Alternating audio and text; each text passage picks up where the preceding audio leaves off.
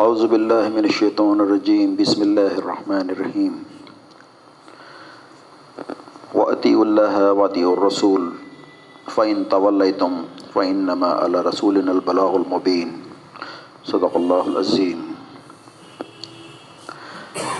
اللہ کی اطاعت کرو اور اللہ کے رسول کی اطاعت کرو، لیکن اگر تم اطاعت سے منہ مو موڑتے ہو تو ہمارے رسول پر صاف صاف حق پہنچا دینے کے سوا کوئی ذمہ داری نہیں ہے۔ یہ سورہ تغابن کی آیت نمبر بارہ ہے۔ پچھلے ہفتے گیارہویں آیت کا درس ہوا تھا۔ اور اس میں جو ہے اللہ تعالیٰ نے شاید فرمایا تھا کہ کوئی مصیبت کبھی نہیں آتی مگر اللہ کے اذن سے آتی ہے۔ جو شخص اللہ پر ایمان رکھتا ہو اللہ اس کے دل کو ہدایت بخشتا ہے اور اللہ ہر چیز کا علم رکھتا ہے۔ تو اس کا درس ہو گیا تھا۔ مصیبت اللہ کے اذن سے آتی ایک درس اس پہ ہو گیا تھا۔ اور پچھلے ہفتے درس ہوا تھا ہدایت کے اوپر، ہدایت ٹاپک پہ۔ ہدایت کیسے کہتے ہیں؟ تو آج کا ٹاپک ہے اللہ اور اللہ کے رسول کی اطاعت۔ اگر آپ دین کو ایک جملے میں سمیٹنا چاہیں تو اسی میں وہ سمٹ جاتا ہے۔ عطی اللہ و عطی الرسول۔ اللہ کی اطاعت کرو اور اللہ کے رسول کی اطاعت کرو۔ اب اللہ کی اطاعت اور اللہ کے رسول کی اطاعت میں پورا دین آ جاتا ہے۔ پھر اس کا جو ہے وہ خلاصہ ہوتا ہے۔ تو اطاعت کسے کہتے ہیں؟ اطاعت کے معنی کیا ہوتے ہیں؟ اطاعت کا مطلب ہوتا ہے لفظی معنی اطاعت کے ہوتے ہیں۔ کسی کے حکم کی تعمیل کرنا، کسی کی فرما برداری کرنا۔ کہنا ماننا، کسی کو وہ مان لینا، سپر مان لینا، مقتدر مان لینا، اور اپنی محکومی کا اظہار کرنا۔ تو اسے کہتے ہیں اطاعت۔ کسی کو بڑا مان کے اس کا کہنا ماننا ہے، فرم و برداری کرنا، یہ اطاعت کہلاتی ہے۔ اطاعت کے مقابلے میں کیا کہلاتا ہے؟ انحراف کرنا، سرتابی کرنا حکمتولی کرنا، بغاوت کرنا۔ یہ اس کے اپوزٹ معنی میں آتا ہے۔ تو حقیقت میں جو اطاعت ہے وہ اللہ کی اطاعت ہے۔ اصل جو اطاعت ہے، جیسے پچھلے ہفتے بات آئی تھی کہ اصل ہدایت اللہ کی ہدایت ہے۔ ایسی اصل اطاعت کس کی ہے؟ اللہ کی اطاعت ہے۔ تو اللہ کے رسول کی اطاعت کیا ہے؟ یعنی اللہ کی اطاعت اللہ کے رسول کے ذریعے سے ہی کریں گے ہم۔ کیونکہ اللہ نے جو اپنی بات پہنچائی ہے وہ اللہ کے رسول کے ذریعے سے ہی پہنچائی ہے۔ قرآن بھی اللہ کے رسول کے ذریعے سے ہی پہنچایا ہے۔ تو کچھ تو وہی ہیں، وہی جلی سے قرآن ہے، کچھ وہی وہ ہیں جو قرآن میں نہیں ہیں، لیکن اللہ تعالیٰ نے آپ صلی اللہ علیہ وسلم کو کچھ باتیں پہنچائیں۔ وہ جو کہلاتی ہیں، وہی خفی۔ تو اللہ تعالیٰ نے فرمایا کہ اللہ کے رسول کی اطاعت ہی اللہ کی اطاعت ہے۔ اور اللہ تعالیٰ نے فرمایا کہ اگر تم مجھ سے محبت رکھتے ہو تو میرے رسول کی اطاعت کرو۔ تو حقیقت میں اللہ کے رسول کی اطاعت اللہ ہی کی اطاعت ہے۔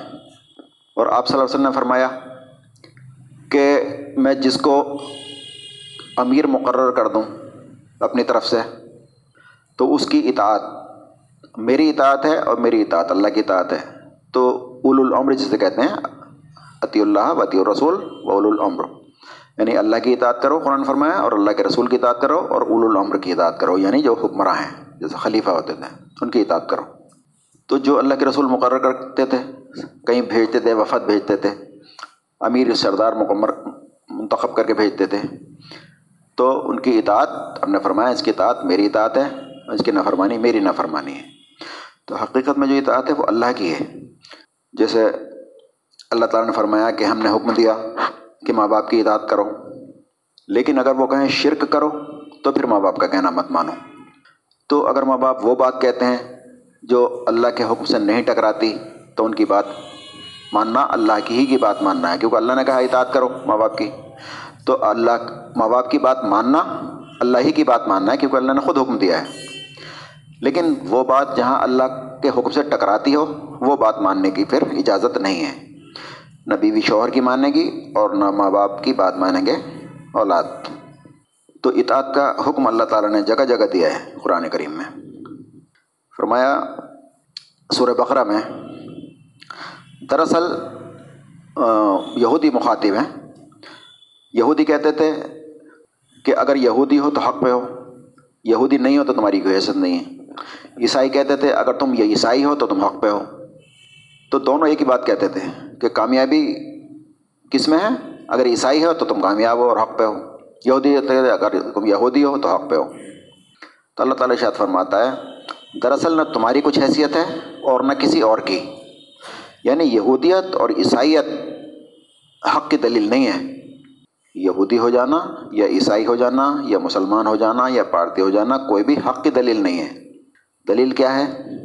حق یہ ہے کہ جو بھی اپنی ہستی کو اللہ کے اطاعت میں سونپ دے، جو بھی شخص اللہ کی اطاعت میں اپنا آپ کو سونپ دے، سونپنے مطلب سرنڈر کر دے۔ مسلم کیسے کہتے ہیں؟ مسلم کا مطلب یہ ہوتا ہے کہ اللہ کے آگے سرنڈر کر دینا، اپنے آپ کو اللہ کے حوالے کر دینا۔ اپنی خواہشات اللہ کی مرضی کے مطابق چلانا۔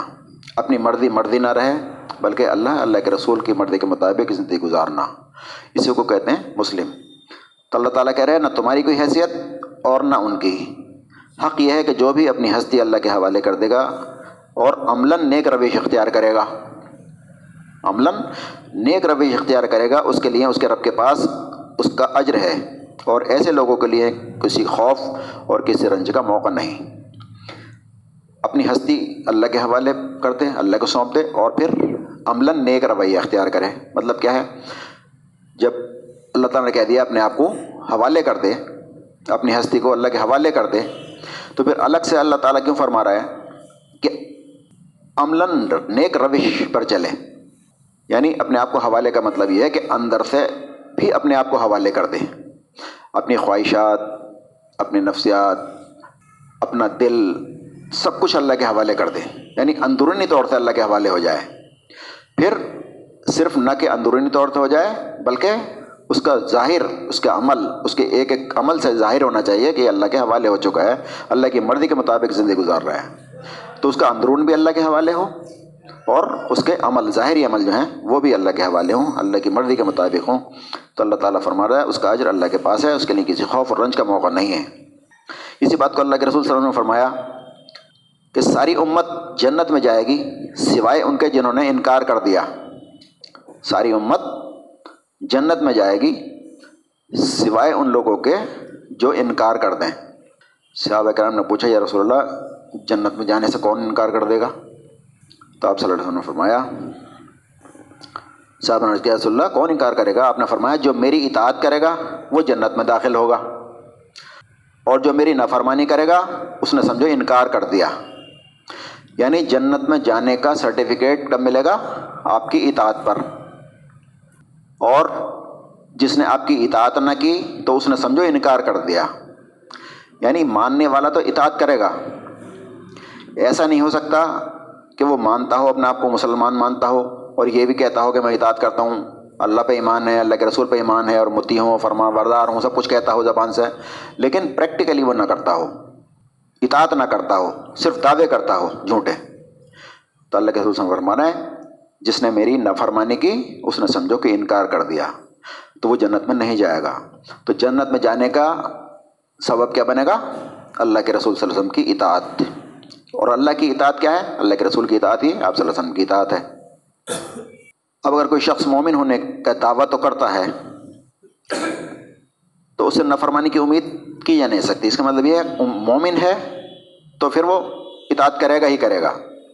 حقیقت میں مومن وہی ہوتا ہے جو اپنے آپ کو اللہ کے حوالے کر دے۔ جو مومن کہہ رہا ہے، پھر اس سے امید نہیں کی سکتی کہ یہ نافرمانی بھی کر سکتا ہے۔ تو اللہ تعالیٰ فرماتا ہے کہ لوگ تم سے انفال کے بارے میں پوچھتے ہیں۔ انفال کہتے ہیں فضل، جو ایکسٹرا چیز ہوتی ہے، نفل جسے کہتے ہیں، جو مال آتا تھا، اس کے بارے میں سوال کرتے تھے، یہ مال کہاں خرچ ہونا چاہیے؟ جنگوں میں ہاتھ آتا تھا۔ انفال کے بارے میں پوچھتے ہیں۔ ان سے کہو، یہ انفال تو اللہ اور اس کے رسول کے رسول کے ہیں۔ جو انفال جو ملتا ہے تو اللہ تعالیٰ فرما رہا ہے کہ انفال اللہ اور اللہ کے رسول کے ہیں۔ بس تم لوگ اللہ سے ڈرو، اللہ کا تقوی اختیار کرو اور اپنے آپس کے تعلقات درست کر لو اور اللہ اور اس کے رسول کی اطاعت کرو اگر تم مومن ہو۔ اللہ تعالیٰ کہہ رہے ہیں اللہ کی اور اللہ کے رسول کی اطاعت کرو اگر تم مومن ہو۔ مطلب کیا ہوا؟ اطاعت نہ کریں تو پھر مومن نہیں ہے۔ جیسے کوئی شخص کہتا ہے، اپنے دوست سے کہ بھائی تو میرا یہ کام کر دے، اگر تو واقعی میرا دوست ہے۔ کیا کہتا ہے؟ میرا یہ کام کر دے، اگر تو واقعی میرا دوست ہے۔ مطلب کیا ہوتا ہے؟ دوست ہے تو کام کرے گا، اور تم نے کام نہیں کیا تو تو میرا دوست نہیں ہے۔ تو اللہ تعالیٰ فرماتا ہے کہ اللہ اور اللہ کے رسول کی اطاعت کرو اگر تم مومن ہو۔ اگر تم مومن ہونے کا دعویٰ کرتے ہو تو پھر اللہ اللہ کے رسول کی اطاعت کرو۔ اطاعت نہیں کرتے ہو تو پھر تمہارا مومن ہونے کا دعویٰ کا کوئی اعتبار نہیں ہے۔ جھوٹا دعویٰ ہے تمہارا۔ کیونکہ مومن تو اطاعت کرتا مومن کہتے ہی اسے ہیں جو اطاعت کرتا ہے اللہ اللہ کے رسول کی۔ نہیں کرتے تو پھر تمہارے اس کا دعوے کا کوئی اعتبار نہیں ہے۔ پھر فرمایا ایمان والو، اللہ اور اس کے رسول کی اطاعت کرو اور حکم سننے کے بعد اس سے سرتابی نہ کرو۔ یعنی اگر تم مومن ہو تو اللہ اللہ کے رسول کی اطاعت کرو۔ اور حکم سننے کے بعد سرتابی نہ کرو یعنی نہ فرمانے کی ضرورت نہ کرو پھر۔ یعنی تمہاری ہمت، تمہاری ضرورت کیسے ہو سکتی ہے کہ اللہ کا حکم آئے اور تم اسے سرتابی کرو نظر انداز کر دو، اس کو ٹال دو، اس کے خلاف کام کرو۔ جبکہ تم دنیا کے حکمرانوں کے خلاف کام کرتے ہو، ڈرتے ہو۔ تو اللہ تعالیٰ کہہ رہا ہے، حکم سننے کے بعد حکم سے سرتابی نہ کرو، اس کے خلاف کام نہ کرو۔ اب ایمان والوں سے کہتے ہیں کہ کلمہ پڑھ کر جو تو نے عہد کیا ہے یعنی کوئی انسان جب کلمہ پڑھتا ہے تو ایک خاموش عہد ہوتا ہے اللہ تعالیٰ سے، بند جاتا ہے عہد میں۔ جیسے کسی پارٹی کا ممبر بننے کے بعد اس کی پارٹی کے اصولوں سے بن جاتا ہے آٹومیٹیکلی بن جاتا ہے۔ اسی طرح سے کوئی شخص کلمہ پڑھنے کے بعد آٹومیٹیکلی اس کا ایک عہد ہوتا ہے کہ اب میں اللہ تعالیٰ کی بندگی کروں گا، اللہ کے رسول کی اطاعت کروں گا، دین کے احکام پہ چلوں گا، تو یہ خاموش ایک معاہدہ ہوتا ہے آٹومیٹیکلی ایک وہ ہو جاتا ہے، بن جاتا ہے۔ جیسا آپ نے فرمایا کہ مومن بندے ہوئے گھوڑے کی طرح ہوتا ہے، کلمہ پڑھ کے بن جاتا ہے وہ۔ تو فرمایا، اللہ نے تم کو نعمت عطا کی ہے، اس کا خیال رکھو۔ کون سی نعمت؟ جو نعمت ہدایت دی ہے، جو اس نے قرآن کریم دے بھیجا تمہارے لیے۔ اور تمہیں ہدایت دی، اس کا نعمت جو بھی اللہ تعالیٰ نے دی ہے، اس کا خیال رکھو۔ اور اس پختہ عہد کو، اس اس عہد و پیما کو نہ بھول جاؤ۔ اس عہد کو نہ بھول جاؤ جو اس نے تم سے لیا ہے۔ کیا عہد لیا تھا؟ یعنی یہ کہ تمہارا یہ قول کہ ہم نے سنا اور اطاعت قبول کی۔ یعنی یہ تمہارا یہ قول جو ہے کہ ہم نے سنا اور اطاعت قبول کی۔ یہ ہم زبان سے بھی کہتے ہیں اور کلمہ پڑھتے ہی آٹومیٹیکلی یہ ہمارا عہد اللہ تعالیٰ سے ہو جاتا ہے۔ تو اللہ تعالیٰ کہہ رہا ہے، اس قول کو اپنے بھول نہ جاؤ کہ ہم نے سنا اور اطاعت قبول کی۔ سمینا واتانا۔ مومن کا کام یہی ہوتا ہے، سمینا واتانا۔ ہم نے سنا اور اطاعت قبول کی۔ اور کافر کا کام یہ ہوتا ہے، سمینا واسائنا ہم نے سنا لیکن مانیں گے نہیں، نافرمانی کریں گے۔ اور اللہ تعالیٰ کہہ رہا کہو، اس کی طرف سے ہمیں یہ حکم ملا ہے کہ مالک کائنات کے آگے سر اطاعت خم کر دو۔ اللہ کی طرف سے ہمیں حکم ملا ہے کہ اللہ تعالیٰ کے آگے سر تسلیم خم کر دو۔ اللہ کے آگے سر جھکا دو، اپنے آپ کو اللہ کے حوالے کر دو۔ نماز قائم کرو اور اس کی نافرمانی سے بچو۔ اور اسی کی طرف تم سمیٹے جاؤ گے۔ یعنی حکم یہ ملا ہے کہ اللہ کی اللہ کے رسول کی اطاعت کرو، نافرمانی سے بچو، کیونکہ تم اسی طرف سمیٹے جاؤ گے، پھر اللہ تعالیٰ تم سے تم سے حساب لے لے گا۔ تو اللہ نے اطاعت کا حکم دیا، لیکن اللہ تعالیٰ ایکسٹرا بوجھ نہیں ڈالتا ہے کسی انسان کے اوپر۔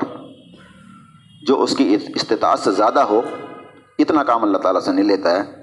تو اللہ تعالیٰ نے صورت تغابن میں فرمایا، جو آیت چل رہی ہے، یہ صورت اسی میں فرمایا، آیت نمبر سولہ میں۔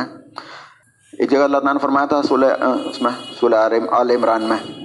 اتق اللہ حق توقعات ہی اللہ کا تقوی اختیار کرو جیسے کہ اس کا حق ہے۔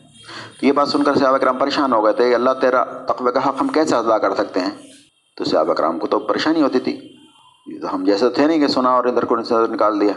تو اللہ تعالیٰ نے یہاں پر پھر تسلی دی ہے۔ اللہ تعالیٰ فرماتا ہے کہ جہاں تک تمہارے بس میں ہو، اللہ سے ڈرتے رہو اور اللہ کا تقوی اختیار کرو یعنی اپنی استطاعت کے مطابق۔ حت الامکان جتنا بھی کر سکتے ہو، اتنا کرو۔ یعنی سو تک تمہیں پہنچنا تھا۔ اب جتنی تمہاری استطاعت ہے، کسی کی پچاس تک، کسی کی ساٹھ تک، کسی کی اسی تک، جتنا بھی پہنچنے کی استطاعت ہے حت الامکان، وہاں تک تم پہنچو تو تمہارا حق ادا ہو جائے گا کسی حد تک۔ تو فرمایا، جتنا تم کر سکتے ہو، تمہارے بس میں ہو، اتنا اللہ کا تقوی اختیار کرو اور سنو اور اطاعت کرو۔ اسی لیول پہ پھر سنو اور اللہ تعالیٰ کی اطاعت کرو۔ یعنی جتنا تمہارے ممکن ہے حت الامکان، اتنی تم بات سننے کے بعد اطاعت کرو۔ تو زیادہ بوجھ اللہ تعالیٰ نے ڈالا یعنی جتنی تمہارے استطاعت ہے استطاعت سے کم کرو گے تو پھر مجرم ٹھہرائے جاؤ گے۔ سورہ شورہ میں اللہ تعالیٰ نے پیغمبروں کا ذکر کیا ہے۔ نو علیہ السلام خود علیہ السلام صلی علیہ السلام لوت علیہ السلام، سارے پیغمبروں کا ذکر کیا۔ اللہ تعالیٰ نے، اور سارے پیغمبروں نے جو ہے نا، ایک ہی دعوت دی۔ اللہ کی اطاعت، اللہ ایمان لاؤ، اللہ کی اطاعت کرو، اور میری اطاعت کرو۔ سب کا پیغمبر کا ایک ہی بات تھی۔ تو اللہ تعالیٰ نے نو دس جگہ اس صورت میں فرمایا ہے۔ فتق اللہ واتیون اللہ کا تقوی اختیار کرو اور میری اطاعت کرو۔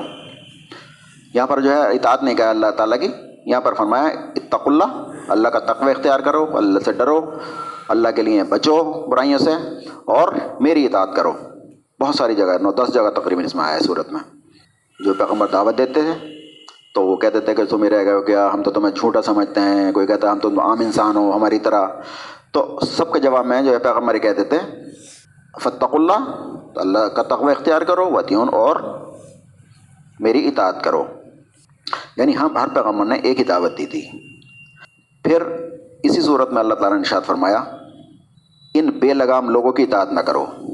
ولا توتیو امر المصرفین لیکن مصرفین کی اطاعت نہ کرو۔ اطاعت کرو اللہ کی اور اللہ کے رسول کی اور اول العمر کی۔ اب اللہ تعالیٰ کیا فرما رہا ہے؟ تمہارا رویہ کیا ہے؟ تم کس کس کی اطاعت کرتے ہو؟ اللہ کی اطاعت چھوڑ کے، اللہ کے رسول کی اطاعت چھوڑ کے تم دوسروں کی اطاعت کرتے ہو۔ تو جو بھی پیغمبر دعوت دیتا تھا، تو اس کی مخالفت کون کرتے تھے؟ مترفین، مصرفین، مصرف کہتے ہیں، اسراف کرنے والے، اسراف جسے کہتے ہیں، فضول خرچی۔ یعنی حد سے آگے بڑھ جانے والے کو کہتے ہیں مصرف، مصرفین اس کی جمع ہے مترفین کہتے ہیں خوشحال لوگ۔ تو جب بھی کوئی پیغمبر دعوت دیتا تھا تو اس کی مخالفت خوشحال لوگ اور اس قوم کی سرداری کیا کرتے تھے۔ کیوں؟ کیونکہ ان کے مفادات پہ چوٹ پڑتی ہے۔ عام آدمی کے اوپر کوئی فرق نہیں پڑتا۔ جو سردار لوگ ہوتے ہیں، بڑے لوگ ہوتے ہیں، ان کے مفادات پہ چوٹ پڑتی ہے، اس لیے وہ مخالفت کرتے ہیں۔ تو اللہ تعالیٰ کہہ رہا ہے کہ ان کی مصرفین کی اطاعت مت کرو۔ یعنی جو تمہارے سردار ہیں، ان کی اطاعت مت کرو۔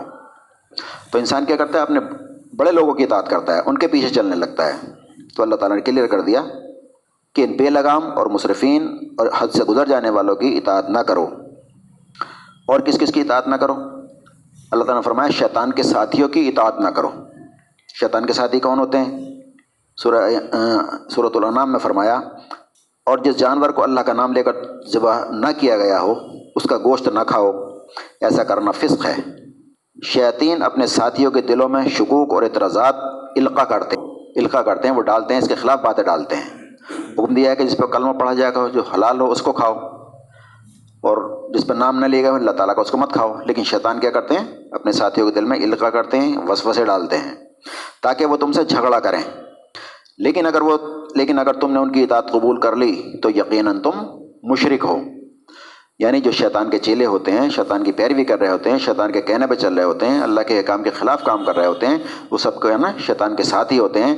تو اللہ تعالیٰ کہہ رہا ہے، اگر تم نے ان کی اطاعت کی، ان کا کہنا مانا تو پھر تم مشرق ہو۔ مشرق کیوں؟ کیونکہ اللہ تعالیٰ کی ذات، صفات، حقوق، اختیارات میں جو بھی شرک پارٹنر بنائے گا، کسی کو شریک کرے گا تو وہ شرک کہلاتا ہے مشرق کہلاتا ہے۔ تو اللہ کا حکم کے علاوہ جس کا حکم مانتے ہیں، تو وہ کیا ہوتا ہے؟ پھر رب بن جاتا ہے اور اس کی بات ماننا شرک ہوتا ہے۔ تو اللہ تعالیٰ نے صاف ایک جگہ فرمایا ہے کہ تم شیطان کو اپنا علامت بناؤ۔ تو فرمایا اگر تم نے ان کی اطاعت کی تو تم مشرق ہو۔ تو شیطان کے ساتھی اور کون ہوتے ہیں؟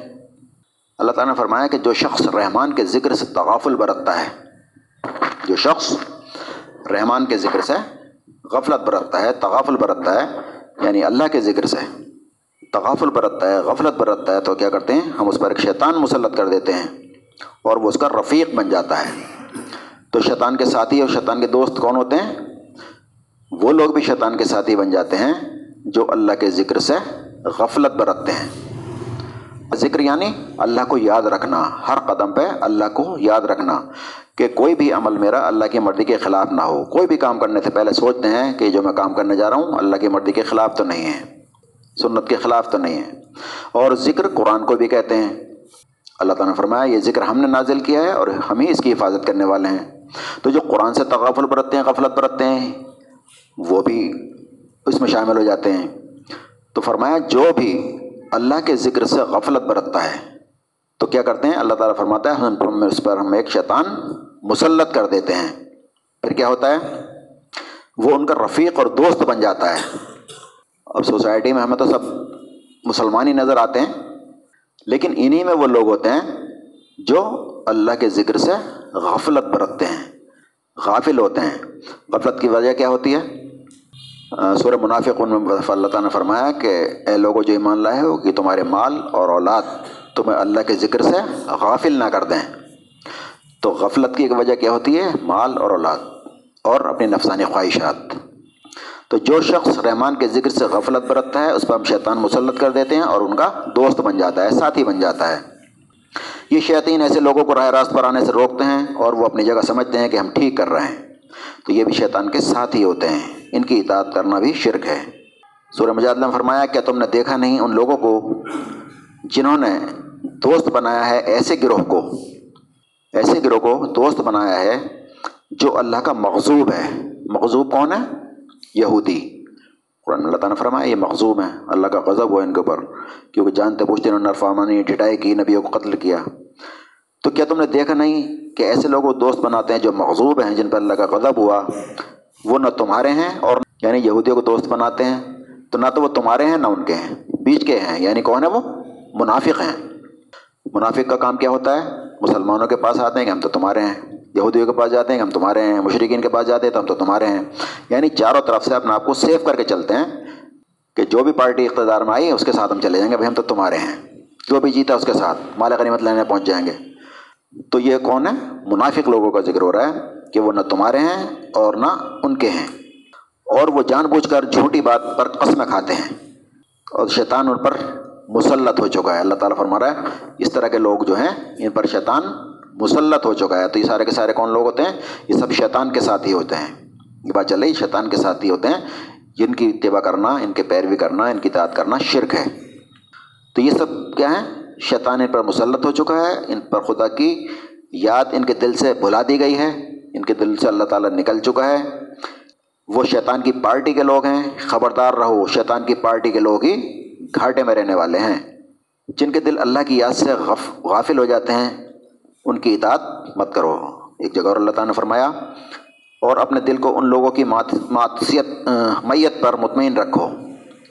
یعنی ان لوگوں پہ اپنی میت مطمئن رکھو۔ یعنی جو نیک لوگ ہیں، چاہے وہ غریب ہیں، سردار نہیں ہیں، عام لوگ ہیں، لیکن وہ اللہ والے ہیں تقوے والے ہیں۔ تو اللہ تعالیٰ فرماتا ہے، اپنے دل کو ان لوگوں کی معیت پر مطمئن رکھو جو اپنے رب کی رضا کی طلبگار بن کر صبح شام اسے پکارتے ہیں۔ یعنی مترفین کی طرف، مش اور سرداروں کی طرف ان زیادہ رغبت مت رکھو۔ دعوت پہنچا دو، لیکن زیادہ ان کے پیچھے مت پڑو۔ جو صبح شام اللہ کو پکارتے ہیں اور ان اور ان سے ہرگز نگاہ نہ پھیرو۔ یعنی ان کی طرف سے نگاہ نہ پھیرو، جو خود تمہاری طرف چل کے آتے ہیں، جو اللہ سے ڈرنے والے ہیں تقوے والے ہیں۔ ان سے نگاہ نہ پھیرو۔ کیا تم دنیا کی زیمت زینت پسند کرتے ہو؟ یعنی دنیا کی چکا چون جو ہے، یہ سردار اور بڑے بڑے لوگ جو ہیں، ان کو تم زیادہ توجہ مت دو۔ اس کا پس منظر ہے، وہ حضرت ابن مختوم جو ہیں، سرداروں سے آپ دعوت دے رہے تھے، وہ آ گئے تھے، نابینا تھے، تو وہ اپنی بات کہہ جا رہے تھے۔ تو آپ کو جو ہے خود نگاواری سی ہوئی۔ تو اللہ تعالیٰ نے سورہ بس میں بھی بات فرمائی ہے۔ کئی جگہ یہ بات فرمائی ہے اللہ تعالیٰ نے کہ ان لوگوں کے پیچھے مت پڑو، بلکہ ان کی مائیت پر اپنے آپ کو مطمئن رکھو جو تقوے والے ہیں۔ کیا تم دنیا کی زینت پسند کرتے ہو؟ کسی ایسے شخص کی اطاعت نہ کرو جس کو ہم نے اپنی یاد سے غافل کر دیا ہو۔ یعنی جو اللہ کی یاد سے غافل ہو چکا ہے، اس شخص کی اطاعت نہ کرو، اس کے پیچھے نہ چلو۔ اللہ کی یاد سے غافل کون ہوتا ہے؟ ابھی ہم نے دیکھا، جو اللہ کے ذکر سے تغافل برتتا ہے، اس کے ساتھ شیطان لگ جاتا ہے اور پھر اللہ کے ذکر سے وہ اللہ کی یاد سے ہی غافل ہو جاتا ہے۔ تو اپنی یاد سے غافل کر دیا ہے اور جس نے اپنی خواہش نفس کی پیروی اختیار کر لی اور جس کا طریقہ کار افراد و تفرید پر مبنی ہے۔ یعنی جو شخص اپنے نفس کی پیروی کرتا ہے، نفس کے کہنے پہ چلتا ہے، اس کی تم اتباع نہ کرو۔ اتباع کس کی کرو؟ اللہ تعالیٰ نے فرمایا پیروی اس شخص کی کرو جس نے اپنا چہرہ ہماری طرف کر لیا ہو۔ یعنی اب ہماری طرف پورا کا پورا سرنڈر کر دیا ہو۔ اتباع اس کی کرو۔ سورہ ضب میں فرمایا نبی صلی اللہ علیہ وسلم، اللہ سے ڈرو اور کفار اور مشرقین کی اطاعت نہ کرو۔ حقیقت میں علیم اور حکیم تو اللہ تعالیٰ ہی ہے۔ تو ان کی اطاعت کا کیا مطلب ہے؟ یعنی ان کی خواہشات کی پیروی مت کرو۔ وہ جو چاہتے ہیں چاہے تم دین کے مفاد میں ہی کر رہے ہو، اگر ان کی بات مان لی تو ہو سکتا ہے کچھ فائدہ ہو جائے، ہو سکتا ہے یہ مان لے آئیں، ان کی بات مان کے۔ تو اللہ تعالیٰ فرما رہا ہے کہ ان اللہ سے ڈرو اور کفار اور منافقین کی اطاعت نہ کرو، حقیقت میں علیم اور حکیم تو اللہ ہی ہے۔ تو اطاعت تو رسول کی ہی ہوتی ہے اصل میں۔ ان لوگوں کی کسی کی اطاعت مت کرو، اللہ کی اور اللہ کے رسول کی اطاعت کرو۔ سورہ سے فرمایا، اے لوگوں جو ایمان لائے ہو اطاعت کرو اللہ کی اور اطاعت کرو رسول کی اور ان لوگوں کی جو تم میں سے صاحب امر ہوں۔ صاحب امر کن کہتے ہیں؟ جو حکمراں ہوتے ہیں، جیسے خلیفہ ہوتے ہیں۔ اسلامی اسٹیٹ کے میں جو بھی حکمراں ہوتے ہیں، وہ صاحب امر کہلاتے ہیں۔ وہ کسی جماعت کا امیر ہو، تو جماعت کے امیر کی بھی اتباع یا اتباع نہیں، اس کے جو اطاعت ہے، وہ کیا ہوگی۔ نیک کاموں میں ہوتی ہے۔ آپ صلی اللہ علیہ وسلم نے فرمایا کہ نیک کاموں میں جو ہے اطاعت کر سکتے ہیں۔ اگر غلط کام کی کوئی حکم دیتا ہے تو پھر اس کی اطاعت کرنا ضروری نہیں ہے۔ تو اللہ کی اطاعت کرو، اللہ کے رسول کی اطاعت کرو اور اول الامر کی صاحب امر جو ہوں، جو تمہارے حکمراں ان کی اطاعت کرو۔ جیسے ہم نے حدیث سنائی شروع میں، آپ صلی اللہ علیہ وسلم فرمایا، جو میرے مقرر کردہ امیر کی اطاعت کرے گا، اس نے سمجھو میری اطاعت کی اور جس نے میری اطاعت کی، اس نے اللہ کی اطاعت کی۔ تو اول الامر کی اطاعت کرو، پھر اگر تمہارے درمیان کسی معاملے میں تنازع ہو جائے، تو اللہ اور اللہ کے رسول کی طرف لوٹا دو، اگر تم واقعی روز آخر پر ایمان رکھتے ہو۔ یعنی کوئی آپس میں وہ ہو تو فیصلہ قرآن حدیث کے ذریعے سے کرا لو۔ اگر تم واقعی ایمان رکھتے ہو، یہی ایک صحیح طریقہ کار ہے، اور انجام کے اعتبار سے بھی یہی بہتر ہے۔ اور فرمایا صورت النساء میں، انہیں بتاؤ کہ ہم نے جو رسول بھی بھیجے، بھیجا ہے، اسی لیے تو بھیجا ہے کہ ان کی خداوند کی بنا پر، اذن خدا بندی کی بنا پر ان کی اطاعت کی جائے۔ یعنی اللہ تعالیٰ کہہ رہا ہے کہ رسول ہم بھیجے ہی اس لیے ہیں کہ ان کی اطاعت کی جائے، ان کی پیروی کی جائے۔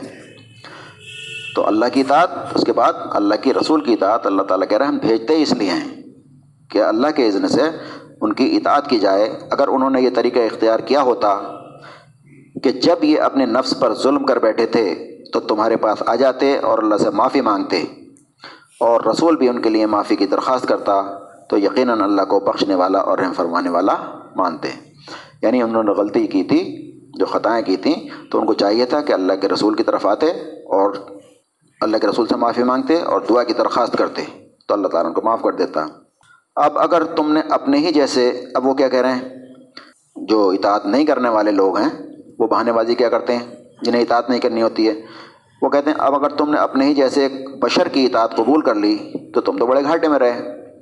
یعنی تم برابر کا معاملہ ہے۔ تم ان کے پیچھے کیوں چل رہے ہو؟ یہ تو بڑے گھاٹے کی بات ہے۔ یعنی تم نے اپنا آپ کو چھوٹا مان لیا، ان کو بڑا مان لیا، تو ان کے تو تکبر بیچ میں آ جاتا ہے گھمنٹ بیچ میں آ جاتا ہے۔ تو سمجھتے ہوئے بھی پھر وہ کیا کرتے ہیں؟ لوگوں کو بھڑکاتے ہیں اس طرح سے۔ کیا تم ایک بشر کے پیچھے چلو گے؟ ایک بشر کی بات مانو گے؟ اگر تم نے ایک بشر کی بات مان لی، تو تم تو بڑے گھاٹے میں رہے۔ تم تو نقصان میں پڑ جاؤ گے۔ اگر بات ہی ماننی ہے، تو کوئی ایسا تو ہو کہ صاحب حیثیت ہو، کسی پہ کتاب اڑتے ہی نظر آئے، سونے کے پہاڑ ہوں، کسی کا سونے کا گھر ہو، کوئی چیز تو ہو، ایک عام آدمی کے تم پیچھے چلنے لگے۔ یہ تو بڑے گھاٹے کا سودا ہے تمہارا۔ تو اگر تم نے اپنے جیسے بشر کی اطاعت قبول کر لی، تو تم بڑے گھاٹے میں رہے۔ تو منافق لوگوں کا رویہ کیا ہوتا تھا؟ ان کا رویہ تھا، یہ لوگ کہتے ہیں کہ ہم ایمان لائے۔ منافق دعویٰ کرتے تھے کہ ہم ایمان لائے اللہ پر۔ اور اللہ کے رسول صلی اللہ علیہ وسلم پر، اور اللہ کے رسول صلی اللہ علیہ وسلم پر، اور ہم نے اطاعت قبول کی، مگر اس کے بعد ان میں سے گروہ اطاعت سے منہ موڑ جاتا ہے۔ یعنی دعویٰ تو کرتے ہیں سب، اطاعت کا۔ لیکن اللہ تعالیٰ کہہ رہا ہے کہ جب وقت آتا ہے اطاعت کرنے کا، تو اب اس سے اطاعت سے منہ موڑ جاتے ہیں۔ ایسے لوگ ہرگز مومن نہیں ہیں۔ تو اللہ تعالیٰ کہہ رہا ہے یہ لوگ مومن نہیں ہیں۔ جو دعویٰ کرتے ہیں ہم ایمان لائے اللہ پر، اللہ کے رسول پر، اور اطاعت کا بھی وعدہ کرتے ہیں کہ ہم نے اطاعت قبول کی، لیکن جب وقت آتا ہے اطاعت کرنے کا تو اطاعت سے منہ موڑ جاتے ہیں۔ ایسے لوگ اللہ تعالیٰ کہہ رہے ہیں، ہرگز مومن نہیں ہیں۔ تو کون تھے یہ لوگ؟ منافق لوگ تھے۔ اب منافق ہر وقت پائے جاتے ہیں، ہمیشہ پائے جاتے ہیں، آج کی سوسائٹی میں پائے جاتے ہیں۔ منافق کا ذکر جب ہوتا ہے تو ایسا لگتا ہے وہ منافق تھے، اب کو منافق نہیں ہوتے۔ نفاق آج بھی موجود ہے۔ منافق آج بھی موجود ہیں۔ منافق کس کہتے ہیں؟ جو دوغلا ہوتا ہے، دونوں طرف کی بجاتا ہے، دونوں طرف سے اپنی جان و مال کی حفاظت کرتا ہوا چلتا ہے۔ آپ صلی اللہ علیہ وسلم نے فرمایا، اس کے اندر چار چیزیں ہیں، وہ پکا منافق ہوتا ہے۔ جب بولے، جھوٹ بولے، جب وعدہ کرے، وعدہ خلافی کرے۔ لڑائی جھگڑا ہو تو اس پہ اتر آئے، گالی گلوچ پہ اتر آئے۔ امانت میں خیانت کرے، یہ چار صفات جس کے اندر ہوں، پکا منافق ہے وہ۔ تو منافق، نفاق شروع ہوتا ہے جھوٹ سے۔ اپنے آپ کو چھپانے کے لیے انسان جھوٹ بولتا ہے۔ تو نفاق آج بھی ہے، اگر ہم دیکھیں منافقوں کی علامتیں تو لگتا ہے کہ ساری علامتیں ہمارے اندر ہیں۔ شرک کی علامتیں سب ہمارے اندر ہیں، نفاق کی علامتیں ساری ہمارے اندر ہیں۔ تو ہم قرآن پڑھتے ہیں تو سب نظر آتا ہے ہمیں۔ تو ایک گروہ اطاعت سے منہ موڑ جاتا ہے، ایسے لوگ ہرگز مومن نہیں ہیں۔ البتہ اگر حق ان کی موافقت میں ہو، تو پھر رسول کے پاس بڑے اطاعت شعار بن کے آ جاتے ہیں۔ یعنی ان کے فیور کی اگر بات ہوتی ہے، تو پھر بڑے اطاعت شعار بن کے آ جاتے ہیں۔ یعنی جیسے اللہ نے فرمایا کہ ہم نے ان کو حکم دیا تھا کہ اللہ کے رسول قانون کے مطابق فیصلہ کرو اور تاغت سے کفر کرنے کا حکم دیا تھا۔ لیکن جب فائدے کی بات ہوتی ہے تو زبانیں چلاتے ہوئے کینچی کی طرح آ جاتے ہیں۔ جیسے کسی کا فائدہ نظر آتا ہے، اسلامی نظام کے حساب سے فیصلہ کر لیں، قرآن حدیث کے حساب سے فیصلہ کر لیں۔ دو پارٹیوں میں ایک فیصلے، ایک کا تو فائدہ اس میں ہوتا ہے۔ ایک پارٹی کا فیصلہ عدالتی فیصلے سے فائدہ ہو رہا ہے، دوسرے کا فائدہ ہوتا رہا ہے، اسلامی نظام سے، قرآن کے فیصلے سے۔ تو جس کا فیصلہ ہو رہا تھا، قرآن کے حساب سے فائدہ ہو رہا تھا، وہ کہتا ہے قرآن کے حساب سے کر لو، اسلام کے حساب سے کر لو۔ تو اسی طرح سے اللہ تعالیٰ کہہ رہا ہے، جب ان کو فائدہ نظر آتا ہے، تو یہ بڑے اطاعت شعار بن کے کینچی کی طرح زبان چلاتے ہوئے آ جاتے ہیں۔ یہ منافق اللہ کے نام سے بڑی قسمیں کھاتے، کھا کھا کر کہتے ہیں کہ اگر آپ حکم دیں تو اپنے گھروں سے نکل کھڑے ہوں۔ یعنی جب جنگ کا وقت ہوتا، جنگ کا وقت نہیں ہوتا، بس کہتے تھے یہ کہ اگر آپ ہمیں حکم دیں تو قسم کھا کر کہتے ہیں، تو ہم گھروں سے نکل کھڑے ہوں۔ ان سے کہو، قسم نہ کھاؤ، تمہاری اطاعت کا حال اللہ تعالیٰ کو معلوم ہے، تمہارے کرتوتوں سے اللہ تعالیٰ خوب واقف ہے۔ یعنی جب موقع نہیں ہوتا تو خوب قسم کھاتے کڑی کڑی قسم کھا کے کہتے ہم تو جان دے دیں گے اور ہم تو کھڑے ہو جائیں گے، ہم تو چلیں گے۔ لیکن جب وقت آتا تو پھر ہیلے بازی کرتے، بہانے بازی کرنے لگتے کہ میرا بچہ بیمار ہے، میری بیوی بیمار ہے اور میں بیمار ہوں، اور مجھے خلا کام ہے۔ تو پھر ہیلے بازی کرنے لگتے تھے، بہانے بازی کرتے تھے۔ تو اللہ تعالیٰ کہہ رہے اپنی اطاعت، تمہاری اطاعت کا حال اللہ تعالیٰ خوب معلوم ہے قسم نہ کھاؤ۔ اللہ تعالیٰ نے پھر ان کو سمجھایا، فرمایا، کیا یہ لوگ اللہ کی اطاعت کا طریقہ چھوڑ کر کوئی اور طریقہ چاہتے ہیں؟ یعنی دین اللہ کو چھوڑ کر، اللہ کے طریقے کو چھوڑ کر یہ لوگ کوئی اور طریقہ چاہتے ہیں؟ حالانکہ آسمان اور زمین کی ساری چیزیں چار اور نہ چار یعنی چاہتے ہوئے یا نہ چاہتے ہوئے، اللہ ہی کی تابع اور فرمان ہیں اور اسی کی طرف سب کو پلٹ کر جانا ہے۔ یعنی اگر آپ کائنات پہ غور کریں، اللہ تعالیٰ کہتا ہے، ہر چیز چاہتے ہوئے یا نہ چاہتے ہوئے۔ اللہ کی تاب فرمان ہے، اللہ ہی کے اشارے پہ چل رہی ہے، اللہ کے کہنے پہ چل رہی ہے۔ تو کیا تم اطاعت کا طریقہ چھوڑ کر تم کوئی اور طریقہ چاہتے ہو؟ کائنات سے ہٹ کے کوئی طریقہ چاہتے ہو تم؟ کائنات میں جس چیز کی ڈیوٹی اللہ تعالیٰ نے جہاں لگا دی ہے، اپنا وہ کام کر رہی ہے۔ سورج ایک سیکنڈ اندر سے ادھر نہیں ہوتا، اپنے وقت پہ نکلتا ہے، چاند اپنے وقت پہ نکلتا ہے، اپنے وقت پہ چھپتا ہے۔ ہواؤں کو جب حکومت دیتا ہے، وہ چلتی ہیں۔ ہمارا دل جب تک وہ چاہتا ہے، جب تک دھڑکتا ہے۔ ہر چیز چاہے یا نہ چاہے، اللہ کی متی و فرمان ہے۔ ایک دفعہ فرمایا، ہر چیز تصویر کر رہی ہے کائنات کی۔ تصویر کا مطلب یہی ہے، اللہ کے حکم کے مطابق چل رہی ہے۔ تو ہر چیز جب اللہ کی مرضی کے مطابق چل رہی ہے چار و نہ چار، چاہے یا نہ چاہے، تو تم بھی ایک کائنات کا ایک پردہ ہو، چھوٹا سا۔ لیکن تمہیں اللہ تعالیٰ نے اختیار دیا ہوا ہے، تھوڑا سا۔ کہ چاہے ادھر جا سکتے ہو، چاہے ادھر بھی جا سکتے ہو۔ تو اس اختیار کا تم ناجائز فائدہ اٹھا کر، غلط فائدہ اٹھا کر تم غلط راستے پہ چل پڑتے ہو۔ حالانکہ تمہیں چاہیے یہ تھا کہ تم کائنات کے ساتھ چلتے اور کائنات تمہارا ساتھ دیتی اور پھر تم صحیح راستے کی طرف گامزن ہوتے۔ تو آسمان اور زمین کی ساری چیزیں چاروں چار اللہ کی فرما برداری کر رہی ہیں۔ آخر کار تمہیں پلٹ کر اسی کی طرف جانا ہے۔ یعنی اگر تم اس کی بغاوت کرو گے، اس کے خلاف چلو گے، تو آخر کار تمہیں جانا تو اللہ کی طرف ہے۔ پھر اللہ تعالیٰ تم سے حساب لے لے گا۔ صورت میں فرمایا کہ مومن مرد اور مومن عورتیں یہ سب ایک دوسرے کے رفیق ہیں۔ بھلائی کا حکم دیتے ہیں اور برائی سے روکتے ہیں۔ اور فرمائے نماز قائم کرو، زکوٰۃ دو اور رسول صلی اللہ علیہ وسلم کی اطاعت کرو۔ امید ہے کہ تم پر رحم کیا جائے گا۔ نماز قائم کرو اور زکوٰۃ دو۔ امید ہے کہ تم پر رحم کیا جائے گا۔ یہ کیا ہے؟ یہ نتیجہ ہے اطاعت کا۔ اگر کوئی انسان اطاعت کرتا ہے اللہ کے اللہ کے رسول کی تو اس کا نتیجہ کیا نکلنے والا ہے؟ کہ امید ہے تم پر رحم کیا جائے گا۔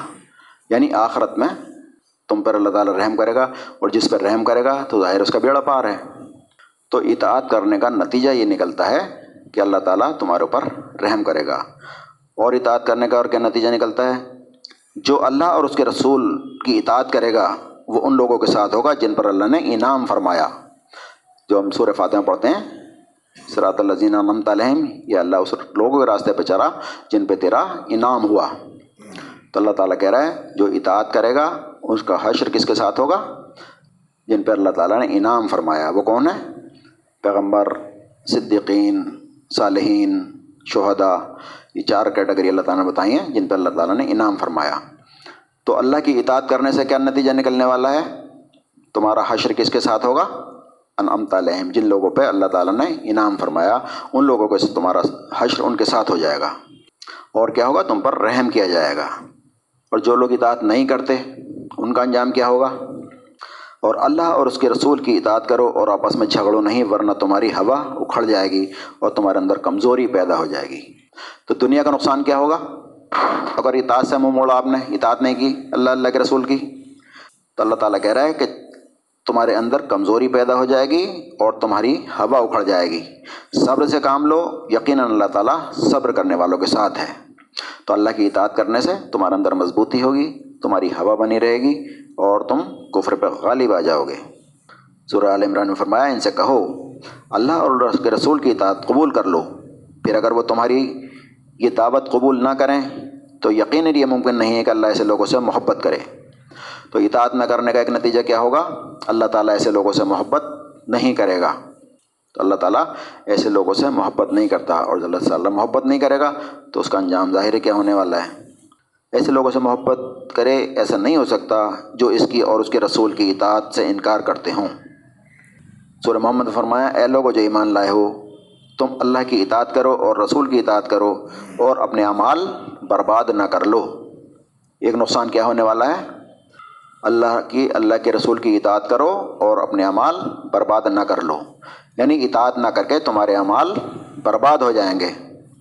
اگر اللہ کے رسول کی اطاعت سے ہٹ کر تم نے کوئی کام کیا، کوئی عمل کیا، چاہے وہ اچھا ہی عمل کر رہے ہیں آپ، بہتر کام سمجھ رہے ہیں اسے، اللہ کی اطاعت سے ہٹ کر، اللہ کے طریقے سے ہٹ کر کوئی کام اگر آپ نے کیا، تو وہ سارے کے اعمال برباد ہو جائیں گے۔ تو کسی بھی عمل کے لیے کیا ہوتا ہے؟ اخلاص ضروری ہوتا ہے۔ یعنی صرف اللہ کے لیے ہو، لوگوں کو دکھانے کے لیے نہ ہو، کسی اور وجہ سے نہ ہو، کوئی مقصد دنیاوی مقصد پیچھے نہ ہو۔ دوسرا، اس کا طریقہ جو ہے، وہ اللہ کے رسول کے طریقے کے مطابق ہو۔ اللہ کے رسول کے طریقے سے اگر کوئی عمل ہمارا ہٹ جاتا ہے، تو پھر وہ عمل نیک عمل نہیں رہتا۔ جیسے وہ حدیث میں نے کئی بار سنائی ہے، تین سیابہ والی۔ تین سیابی حضور ہم گھر گئے، آپ کی بیوی سے پوچھا کہ آپ کا عمل کیا تھا؟ انہوں نے بتا دیا کہ رات کو گیارہ رکھتے پڑھتے ہیں۔ مہینے میں تین روزے رکھتے ہیں، تیرہ، چودہ، پندرہ کے جو رات جو میں روزے رکھتے ہیں۔ تو انہوں نے کم لگا۔ انہوں نے کہا، بھائی، ہم تو زیادہ کریں گے، اللہ کے رسول ہیں تو بخش ہوئے ہیں۔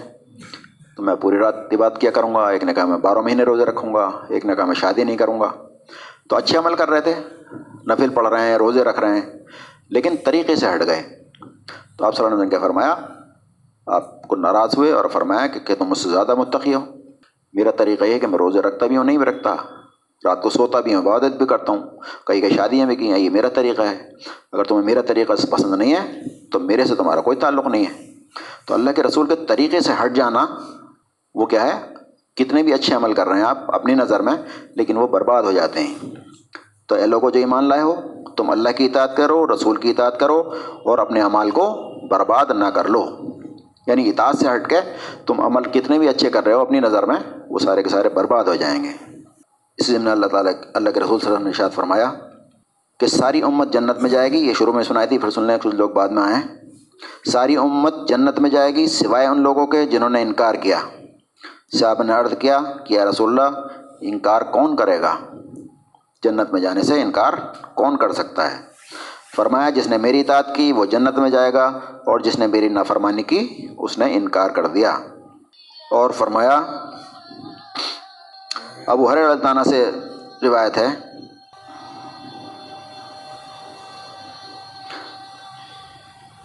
اور اپنے خاندان کے قرابت داروں کو ڈراؤ۔ نازل ہوئی۔ تو رسول اللہ صلی اللہ علیہ وسلم نے صفا پہاڑی پر چڑھ کے فرمایا، آواز دی کہ اے جماعت قریش، یا اسی طرح کا کوئی اور لفظ بولا۔ آپ صلی اللہ علیہ وسلم نے فرمایا کہ اللہ کی اطاعت کے ذریعے سے اپنی جانوں کو اس کے عذاب سے بچاؤ۔ اللہ کی اطاعت کے ذریعے سے اپنی جانوں کو اللہ کے عذاب سے بچاؤ۔ اللہ کے عذاب سے بچانے والی کیا چیز ہے؟ اللہ تعالیٰ کی اطاعت۔ اللہ تعالیٰ کا کہنا ماننا۔ اگر تم شرک اور کفر سے باز نہ آئے تو اللہ کے ہاں میں تمہارے کسی کام نہ آؤں گا۔ آپ صلی اللہ علیہ وسلم کیا فرما رہے ہیں؟ اس کا مطلب یہ ہے کہ تمہارے اعمال ہی تمہارے کام آنے والے ہیں۔ اللہ کی اطاعت اور میری اطاعت اور میری پیروی ہی تمہارے کام آنے والی ہے۔ تو آپ صلی اللہ علیہ وسلم فرما رہے ہیں اللہ کے ہیں، میں تمہارے کسی کام نہیں آؤں گا۔ اے بنی عبد مناف، خاندان والوں سے کہہ رہے ہیں۔ اللہ کے ہیں، میں تمہارے بالکل کچھ کام نہ آ سکوں گا۔ اے عباس بن مطلب اللہ کی بارگاہ میں میں تمہارے کچھ کام نہ آ سکوں گا۔ اے صفیہ، رسول اللہ علیہ وسلم کی پھوپھی، میں اپنے یہاں تمہیں کچھ فائدہ نہ پہنچا سکوں گا۔ اے فاطمہ بنت محمد، اے صلی اللہ علیہ وسلم کی بیٹی، میرے مال میں سے جو کچھ تم چاہو مجھ سے لے لو، لیکن اللہ کی بارگاہ میں میں تمہیں کوئی فائدہ نہ پہنچا سکوں گا۔ اس روایت سے، اس روایت کے مطابق ازبق نے ابن وحب سے اور انہوں نے یونس سے اور انہوں نے ابن شہاب سے لی ہے۔ یعنی آپ جی صلی اللہ علیہ وسلم یہ فرما رہے ہیں کہ میرا نبی ہونا نہ میری پھوپھی کے کام آئے گا، نہ میرے خاندان کے کام آئے گا، نہ میری بیٹی کے کام آئے گا۔ سب کو اپنے اپنے اعمال کام آئیں گے۔ یعنی اللہ کی اطاعت اور اللہ کے رسول کی اطاعت، یہی سب کے کام آنے والی ہے۔ اور ایک آخری حدیث اور سن لیں۔ نبی کریم صلی اللہ علیہ وسلم نے فرمایا، ایک مختصر لشکر روانہ کیا اور اس کا امیر، ایک انصاری صحابی کو عبداللہ بن حضافہ رضی اللہ تعالیٰ کو بنایا اور لشکروں کو حکم دیا کہ سب اپنے امیر کی اطاعت کریں۔ پھر امیر کسی وجہ سے غصہ ہو گئے اور اپنے فوجیوں سے پوچھا کہ کیا تمہیں رسول اللہ صلی اللہ علیہ وسلم نے میری اطاعت کا حکم نہیں دیا تھا؟ یعنی آپ صلی اللہ علیہ وسلم نے جب بھی امیر بنا کے بھیجتے تھے، تو شروع میں حدیث آئی تھی کہ اطاعت کرو اللہ کی اور اللہ کے رسول کی اور اولو نمبر کی۔ تو آپ جب بھی کسی کو وفد بھیجتے، تو امیر مقرر کرتے اور اطاعت کا حکم دیتے کہ امیر کی اطاعت کرو۔ تو یہ امیر جو تھے، حضرت حضافہ تو یہ لشکر والوں سے کہہ رہے ہیں، کیا آپ صلی اللہ علیہ وسلم نے میری اطاعت کا تمہیں حکم نہیں دیا تھا؟ تو انہوں نے فرمایا کہ ہاں۔ سب نے کہا کہ فرمایا کہ ہاں دیا تھا۔ انہوں نے کہا پھر تم سب لکڑیاں اکٹھی کرو۔ انہوں نے لکڑیاں جمع کر لیں، اکٹھی کر لیں۔ تو امیر نے حکم دیا کہ اس میں آگ لگاؤ۔ تو انہوں نے آگ لگا دی۔ اب انہوں نے حکم دیا کہ سب اس میں کود جاؤ۔ فوجی کود جانا ہی چاہتے تھے کہ ان میں سے بعض لوگوں نے روکا۔ یعنی دو گروپ ہو گئے۔ کچھ لوگوں کا نظر یہ تھا کہ اللہ نے حکم، اللہ کے رسول نے حکم دیا ہے، امیر کی اطاعت کرو۔ یہ حکم دے رہے ہیں تو کود جاؤ۔ کچھ لوگوں نے سوچا کہ نہیں، اس معاملے میں اطاعت نہیں کرنی چاہیے۔ تو آپس میں اختلاف ہو گیا۔ اب انہوں نے حکم دیا کہ سب اس میں کود جاؤ تو فوجی کود جانا ہی چاہتے تھے کہ ان میں بعض لوگوں نے روکا اور کہا کہ ہم تو اس آگ کے اس آگ ہی کے خوف سے رسول اللہ صلی اللہ علیہ وسلم کی طرف آئے ہیں۔ یعنی جس آگ میں آپ کودنے کی بات کر رہے ہیں، آگ کے ڈر سے ہی تو ہم ادھر آئے ہیں۔ آگ میں تو جلنے والے تھے ہم۔ تو اس کے خوف سے تو آئے ہیں اس اللہ کے رسول کی طرف۔ تو ان باتوں میں وقت گزر گیا اور آگ ٹھنڈی ہو گئی۔ اس کے بعد امیر کا غصہ بھی ٹھنڈا ہو گیا۔ جب اس کی خبر رسول اللہ صلی اللہ علیہ وسلم کو پہنچی تو آپ صلی اللہ علیہ وسلم نے فرمایا کہ اگر لوگ اس میں کود جاتے تو پھر قیامت تک اس میں سے نہ نکلتے۔ اطاعت کا حکم صرف نیک کاموں میں ہے۔ یعنی امیر کی اطاعت غلط کاموں میں نہیں ہے، بلکہ نیک کاموں میں ہے۔ تو یہ حکم دیا گیا ہے امیر کی اطاعت کرو، لیکن قائم کرو، نیک کاموں میں کرو۔ والدین کی اطاعت کرو، لیکن قائم ہے جو غلط کام نہ ہو۔ اللہ کے حکم سے نہ ٹکراتے ہوں۔ شور کی اطاعت کرے بیوی، لیکن قائم ہے، صحیح کام ہے، جس میں اللہ کے حکم سے نہ ٹکراتی ہو، غلط کام، اطاعت نہیں ہے، نہ امیر کی، نہ والدین کی، نہ شوہر کی۔ تو یہ ہے آج کی آیت، اللہ تعالیٰ نے شاد فرمایا کہ اطاعت کرو اللہ کی، اللہ کے رسول کی۔ اطاعت کرو اللہ کی اور اللہ کے رسول کی۔ اللہ وطی رسول، لیکن اگر تم نے اطاعت سے منہ موڑتے ہو، تو ہمارے رسول پر صاف صاف حق پہنچانے کے سوا کوئی ذمہ داری نہیں ہے۔ یعنی اطاعت کا حکم دے دیا گیا۔ آپ نے بات پہنچا دی اب تک، آپ کا فرد منصبی پورا ہو گیا۔ اب اگر آپ مانتے ہیں، اطاعت کرتے ہیں، تو اپنا فائدہ کرتے ہیں، نہیں مانتے تو اپنا نقصان کرتے ہیں۔ اللہ کے رسول سم پہ کوئی ذمہ داری نہیں ہے، آپ کی ذمہ داری تھی بات پہنچا دینا، تو آپ نے اب تک بات پہنچا دی۔ تو یہ جو ہے آج کی آیت، بارہویں آیت کا درس پورا ہوا۔ کوئی سوال ہو آج کے درس کے سلسلے میں کر لیں۔ شروع میں آپ نے جو تقبے کی بات کہی کہ جہاں تک ممکن ہو، یہاں تک اختیار ہے یہاں تک کہ سو پرسینٹ جی۔ راستہ یہ نکلتا ہے کہ ہندوستان میں رہتا ہے جہاں ہم رہتے ہیں۔ ایسا نہیں ہوتا کہ ہم نماز کو پڑھتے ہیں روزہ رکھتے ہیں زکوٰۃ بھی دیتے ہیں لیکن جب کاروبار کا معاملہ آتا ہے تو یہ ہم سے برداشت نہیں ہوتا اور یہ مجبوری بن جاتی ہے کچھ ایسا راستے نکال دیتے ہیں۔ کہ یہاں کتنے پرسینٹ تو ہم نے تک اختیار کر لیا۔ لیکن یہ کاروبار کا مسئلہ ہے تو یہ سود وغیرہ سے لے کر کے ہم نے کام کرتے ہیں ممکن نہیں تھا کاروبار نہیں تو وہ اپنا آپ طے کر لینا اس لیے تو ہر آدمی کچھ بھی طے کر سکتا ہے کہ میرے بس کی نہیں ہے، ہم کمزور ہیں۔ تمہاری کمزوری استطاعت کا حال اللہ تعالیٰ جانتا ہے کتنی استطاعت ہے آپ کے اندر۔ سود نہ کھانا اللہ تعالیٰ نے واضح حکم دیا ہے کہ سود نہیں کھاؤ گے تو اللہ تعالیٰ جانتا ہے کہ تم اس سے بچ سکتے ہو۔ اس میں کوئی مجبوری نہیں ہے۔ اس سے بچنا ہے، وہی تمہارا امتحان ہے۔ تو وہ جو مجبوری ہوتی ہے، وہ تو ایسی بناوٹی مجبوری ہوتی ہے کہ میرا کاروبار چل ہی نہیں سکتا صاحب بنا لون کے۔ بنا لمٹ کے کاروبار نہیں چل سکتا، ہندوستان میں کیسے کاروبار کرے؟ وہی مت کرو، بڑا کاروبار چھوٹا کر لو۔ چار پارٹنر بنا لو، اگر زیادہ دار کام نہیں ہے تو۔ تو استطاعت کتنی ہے؟ وہ اللہ تعالیٰ ہی جانتا ہے۔ تو حت الامکان کوشش کی، کہاں کی اس نے؟ جو ملوث ہو گیا سود میں، اس نے اپنی کوشش کہاں کی؟ بڑا کام تھا تو چھوٹا کرتا، محنت مزدوری کرتا، چھوڑ دیتا اسے۔ اگر اس کو روٹی بھی نہیں مل رہی ہے، تو لوگوں کے پاس جاتا کہ بھائی زکوٰۃ دو۔ میرا حق بنتا ہے تمہارے پر زکوٰۃ واجب ہے تمہارے پر میرا حق دو۔ پھر بھی کچھ نہیں ہوتا تو پھر کہہ سکتے ہیں بھائی وہ مجبور تھا، اس نے لون لے کے کام کیا۔ جی ہاں۔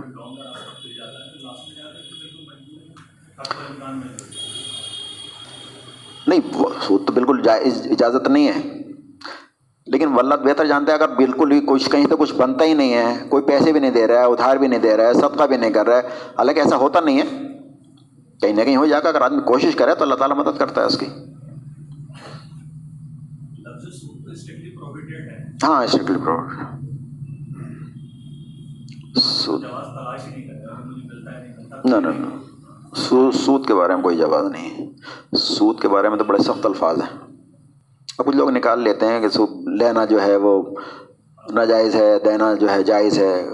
لوگ نکال رہے ہیں کس طرح کی کچھ بات ہے لیکن آپ سر حدیث کا آپ دیکھیں تو آپ نے فرما دیا سود لینا، دینا، لکھنا سب برابر ہے حدیث کی روح سے۔ ہاں تقوی تو جب بھی آتا ہے، جب آزمائش پڑتی ہے۔ آزمائش کے وقت تو پتہ چلتا ہے۔ ہاں چھوٹے چھوٹے جائز کام کرو۔ ہاں کچھ بھی کریں۔ جو صحابہ کرام کرتے تھے بیٹ چلا کے آ رہے ہیں، مزدوری کر کے آ رہے ہیں، وہ صحابہ کرام وہی تو کرتے تھے۔ حالانکہ یہودیوں سے سود پہ پیسے لے کے کام کر سکتے تھے وہ۔ لیکن کیوں مزدوری کر رہے ہیں؟ تو مزدوری کر رہے ہیں بیچارے وہ۔ ہاں۔ تو جو ہم نماز میں دعا کرتے ہیں نا، صحابہ کرام کے راستے پہ چلا، تو اس کے راستے پہ چلنے لگے تو کوئی مسئلہ نہیں، کوئی پریشانی نہیں آئے گا ان شاء اللہ اللہم صلی اللہ محمد وعلی آل محمد کا مسلح تعالیٰ ابراہیم وعلی آل ابراہیم، انکا حمید مجید۔ اللہم بارک اللہ محمد وعلی آل محمد کا مبارک تعالیٰ ابراہیم وعلی آل ابراہیم انکا حمید مجید ربنا آتنا فی الدنیا حسنتا وفی الآخرت حسنتا وقنا عذاب النار. آمین یا رب العالمین ٹھیک چھ بجے درس شروع ہو جاتا ہے تو چھ بجے تک آ جایا کریں تاکہ پورا درس مل جائے۔ جی۔ جن کا نماز کا ٹائم ہو گیا، وہ چاہیں تو جا سکتے ہیں، ان کا سوال بعد میں ہو جائے گا۔ جی۔ گھر والے کہہ رہے ہیں، لینا پڑے گا۔ نہیں، والدین ہمیشہ اولاد کے سامنے مجبور ہو جاتے ہیں۔ اگر وہ جمے رہیں تو مان جائیں گے والدین۔ بالکل مان جائیں گے۔ اگر وہ یہ اگر ہیلا کر رہے ہیں، وہ صاحب والدین کے نام ان کے اوپر رکھ کے لینا چاہتے ہیں تو وہ ان کی مرضی ہے۔ اگر وہ واقعی جم جائیں سختی کے ساتھ، تو والدین تو جھک جاتے ہیں اولاد کے سامنے۔ غلط بات کر رہے ہیں تو نہیں جھکیں، صحیح بات کر رہے ہوتے ہیں نا تو جھک جانا چاہیے اور جھک ہی جاتے ہیں۔ اور اگر کوئی ایسا ہے تو میری بات کرا دینا والدین سے۔